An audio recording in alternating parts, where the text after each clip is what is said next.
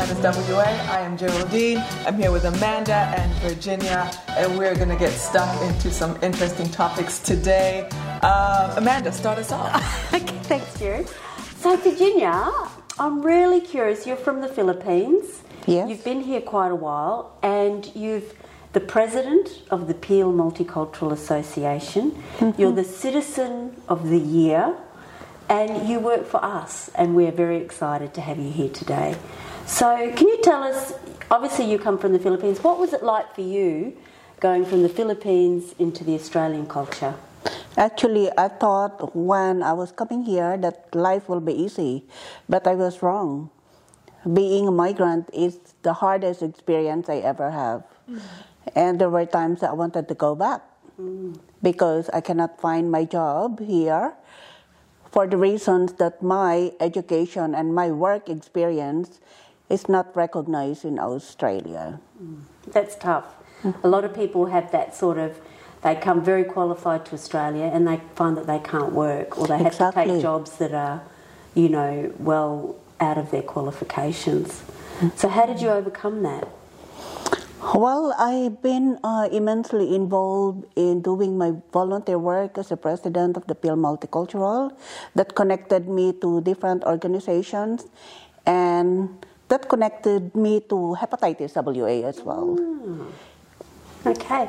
And um, so, with your children, were they raised in the Philippines or, or were they raised here? Or? Well, actually, they were born in the Philippines, and we came here when uh, my daughter was five and my son was six years old oh. because I thought they will have a better future here. Mm. Yeah. And what about um, hepatitis in the Philippines? What was that like? Did anyone know about it, or did you? How did did you know about it in the Philippines? Actually, my kids, uh, when they were born, they had the vaccine, but uh, personally, with me, I was not aware about hepatitis B. Nobody in my country was telling us about hepatitis B. I just had a question actually regarding when you moved to Australia. You're saying that you had to pretty much start again in terms of setting yourself up. You've studied, you've qualified, but now you're sort of going back to the beginning to start this new life. What was the, I guess, the motive um, to start everything again and move to Australia? Yeah, actually, as I said, it was hard, but then now that I am employed mm-hmm. with uh, several organizations and I have already found my way to be in this country. It's like, you know, I've been doing a lot of volunteer work, I've been recognized. So I think it's, um, for now, I'm a bit settled. Mm. But there are times that I still wanted to uh, go back to my lifestyle in the Philippines. Yeah. But yeah. then again, I was able to adapt with the Australian way of life. Yeah, okay. and there's quite a big Filipino community here mm-hmm. as well. Because I think for myself as a migrant as well, I find now I've been here for 14 years, um, I'm stuck in the middle as well, and it's trying to find a mix of both. Um, and that is a bit of an identity issue sometimes mm. for me. Um, do you find that with your kids? I guess they came here when they were much younger. Have they struggled a bit with, I guess, fitting in, or they've adopted more of the Australian life? Uh, my children, they are more Australian now. Right. Yeah. Actually, they have forgotten actually being a Filipino uh, herit- on a Filipino heritage. Yeah. So, but there are times that with the foods, you know, I serve them uh, Filipino foods to for them to not to forget totally. Oh, very nice. Yeah. So I just want to um, draw it back to hepatitis a little bit in the Philippines because it is a big issue, isn't it? Do you know how many? Like, do you know? There's, I think from memory there was uh, 10% of the population mm. of the Philippines is positive for hepatitis B, and that equates to about 108 million people. I know, and it's uh, it really it makes me sad, you know, that uh, there are so many cases of hepatitis B in my country. That's what made me very passionate in promoting awareness, especially to the Filipino communities, and of course to the other uh, nationalities as well, or to the other migrants here in Australia. Mm. So, how did you get involved then with Hepatitis WA? How did that happen? Actually, I met Amanda. She came uh, for an information session in Mandurah. I met you, and then um, from there on, the Multicultural Futures, they used to be a Fremantle uh, Multicultural Services Center, and they sent me an email that they were uh, hepatitis WA were looking for ambassadors from different uh, countries. So I rang up and I said I wanted to be an ambassador, and the first time they said, "Okay, we will call you," but they never called me up. so I had to ring them up again, yeah. and I said I wanted to be an ambassador, and they said, no, it's filled in. No, I said I wanted to be an ambassador. So they had to take me in. And true enough, I was so passionate. Yeah. I've done a lot of information sessions, and we have done um, three clinics in Mandurah because, you know, I really wanted to uh, be part of hepatitis WA. Yeah. Yeah. I'm just curious as to why you were this passionate about hepatitis. Mm. I'd imagine there's a lot of other things that would affect mm. the Filipino community. What was it about hepatitis that made you think I need to get involved in this? Yeah, I think uh, one is because I was, as I said, I was not aware about hepatitis B, and uh, when Amanda explained, you know, about the hepatitis B, it's something like I told myself that I was compelled to do it and promote yeah. the awareness. So I was really thankful that you came to Mandurah at the time and uh, did the hepatitis B talk. And that uh, also um, encouraged me and enticed me to go for it. And if given the chance, I said, I will be a part of uh, this uh, promotion. Yeah. And you have been with us for a number of years now, in first volunteer capacity and then uh, employed by Hepatitis WA. And you've been a, a, real leader in the field in getting the message out to many, many people. And I just wonder, what is the feedback from people in your community about hepatitis B? Did they know about it, or how have they received you with these messages? Actually, they didn't know about uh, the details of hepatitis B. They only know about hepatitis B as is, but not uh, how they can get the transmission, the prevention. No, um, nothing on it. So when I did my hepatitis B talk with the different uh, Filipino community groups, they were so happy. And even one of the lady that we met at the gala told you that she learned something, you know. At least now they, they know, they are aware. Mm-hmm. So it's really for them, you know, they were quite happy. And I still want to do more. I will never stop. Have you had any, um, say, negative responses to your presentations? I guess now you're speaking of the good interactions where people are enjoying what you're teaching them. Have you ever had people that um, yeah, just have negative things to say or just have a different understanding of what you're doing.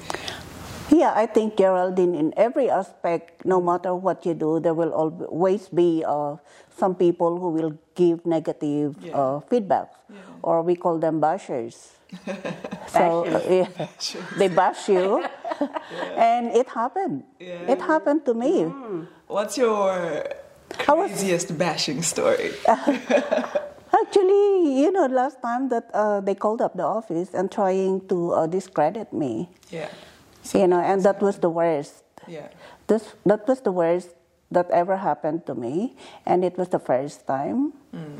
and uh, it was beyond uh, imagination that there are people who can do that. Yeah. Yeah. So I was so furious. I put it on the Facebook. and got the consul involved.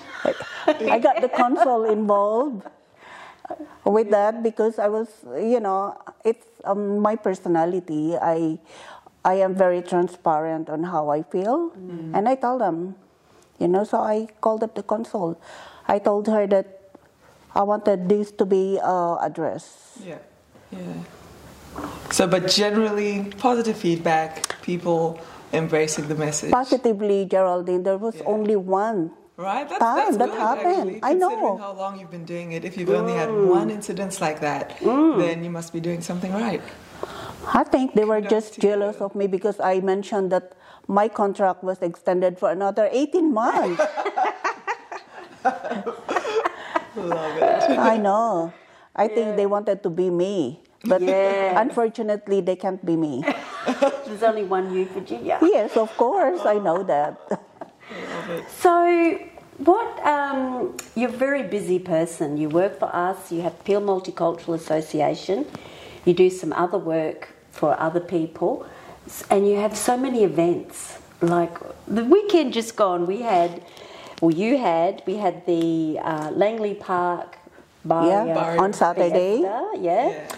Then Sunday. the- Sunday was the flower festival. Yes. And then Sunday night was the gala dinner for the 75th Filipino Australian anniversary. Right, yes. And then you have to work all week. How do you manage?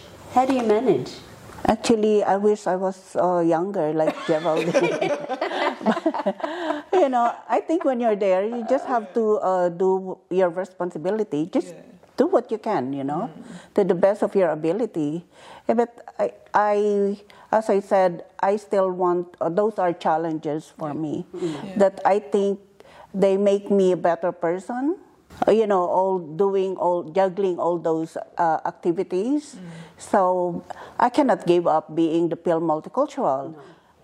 I cannot give up with my other uh, jobs as well because I'm dealing with migrants, wherein uh, I am really passionate about.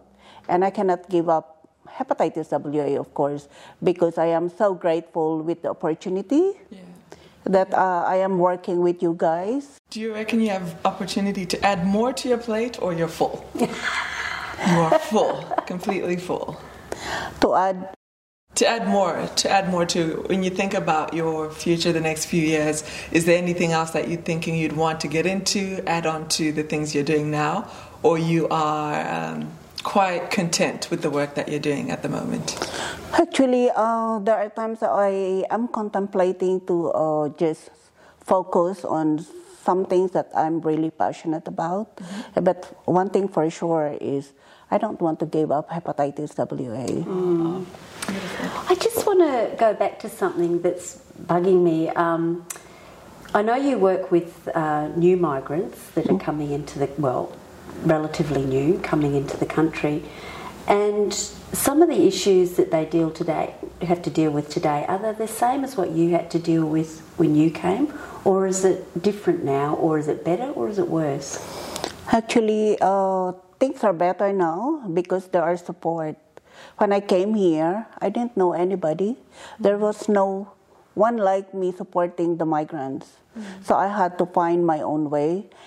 Now, on the other hand, uh, we are now more open and we can see now the issues because it's like they come to you, so we, we know how to address now the issues. But mostly, what breaks my heart are those uh, women on domestic violence. It really breaks my heart, and uh, how I wish that uh, we will have the time that it will be uh, totally eradicated.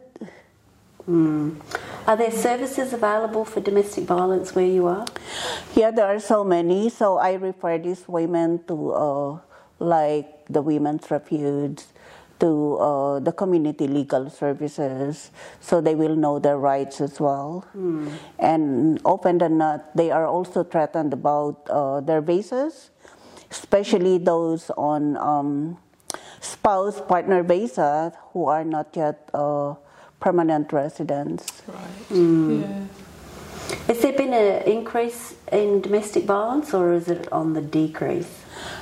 There is an increase Why So- do you think that is?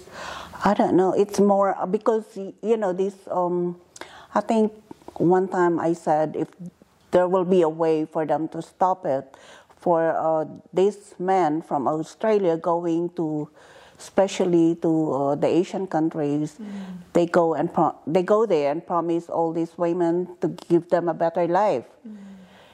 And the thing is, after uh, the marriage breakdown, they can go back again and get another one. I have one client, uh, he been the fifth wife. Fifth. Fifth. So I said, what happened? Every time the guy, they divorced and on domestic violence, but still, he was allowed to go back and get somebody It's a else. Filipino wife every time. Or just No, different? unfortunately, it's another country. Okay. But the Filipino women too, we have a massive numbers on domestic violence. Yeah. Is that common practice for uh, men to have several wives once, you know, and get divorced and then get another one? I don't know. So Yeah. I I told uh, those who were uh, doing the stop domestic violence in Australia that uh, they should find a way to stop it. But they told me that it's a federal uh, government problem. So it's not that you can address it on your own or with the community. It's hard to um, work with someone going through such a traumatic event. You know, how do you protect? How do you look after yourself with regards to listening to these stories? Like, how do you manage that for you? Because that's hard, hardcore story. It is really very hard. Yeah. And at the end of the day, after they come to me, I'm also a broken person.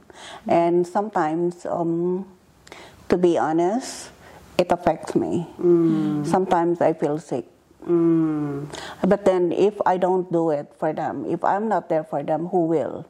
You know, they need somebody who they can feel uh, comfortable with Yeah.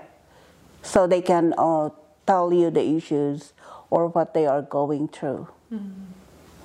You know, they need somebody they can trust. Yeah. Yeah. Why do you think that when they come, um, there's such high levels of domestic violence? Why are they not speaking out? What's the reason that they're not accessing services? Yeah, because like from my country, it's uh, like we are not allowed to speak outside what we are going through.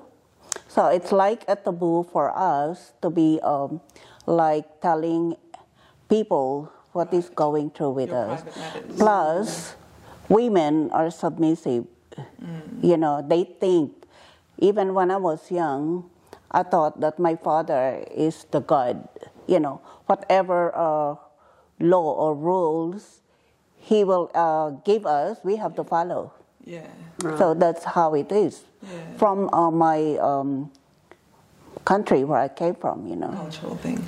Yeah, it's a cultural one. That's why we are here Yeah. to tell them that the uh, violence is not acceptable It's in not Australia. acceptable. Yes. You have really to uh, point it out.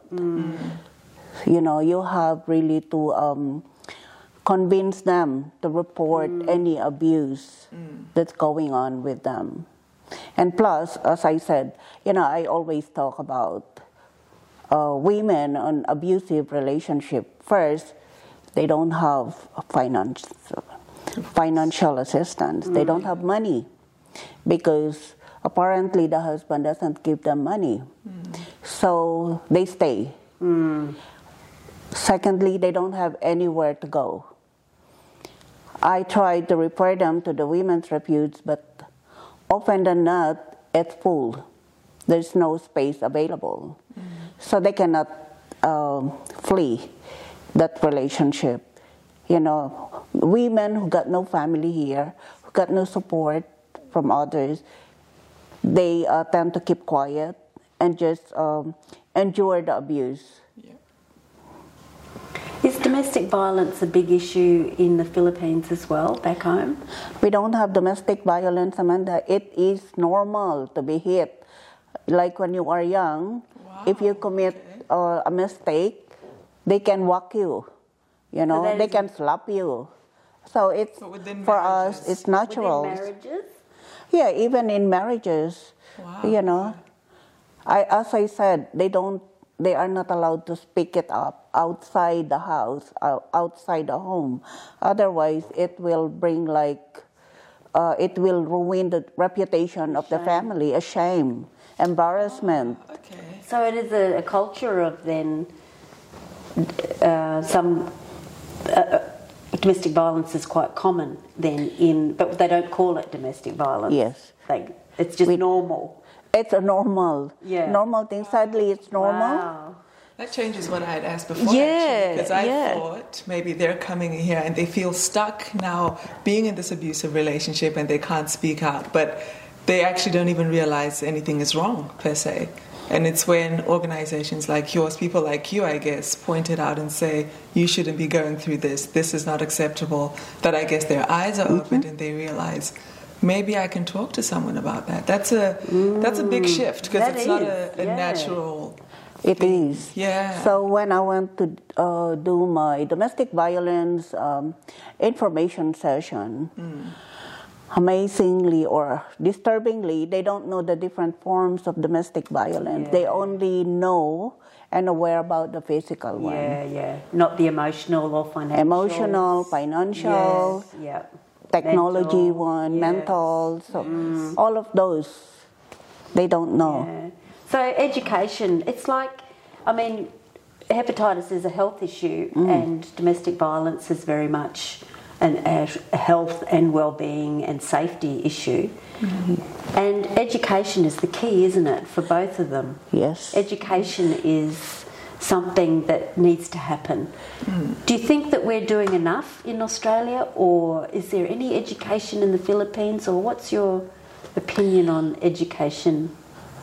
There's no education session or promoting awareness on different things in the Philippines. Actually, um, I wanted, I, I was planning that when I go back, I will do um, education session on hepatitis B in my village because I have one classmate, her brother uh, died, and they did not know it was hepatitis. The cause was um, the inflammation of the liver. So he was in the hospital. He was sent home because he got well.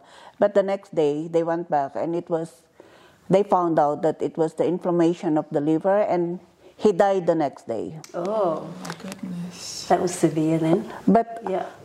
I said if they were aware about the hepatitis B, the causes, you know, the transmission, the prevention, it could have been, uh, the death could have been uh, prevented.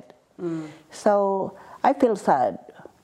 So it's one of my um, aspiration is to promote hepatitis B in the villages whenever the COVID is gone and we are allowed to travel. Yeah. Okay. Look, thank you so much for talking with us today, Virginia. It's been very enlightening about coming to Australia and what it's been like for the Filipino community and, and hepatitis B um, and how it's not really an issue in, in the Philippines, yet there are huge numbers. So you're doing a fantastic job. So thank you very much.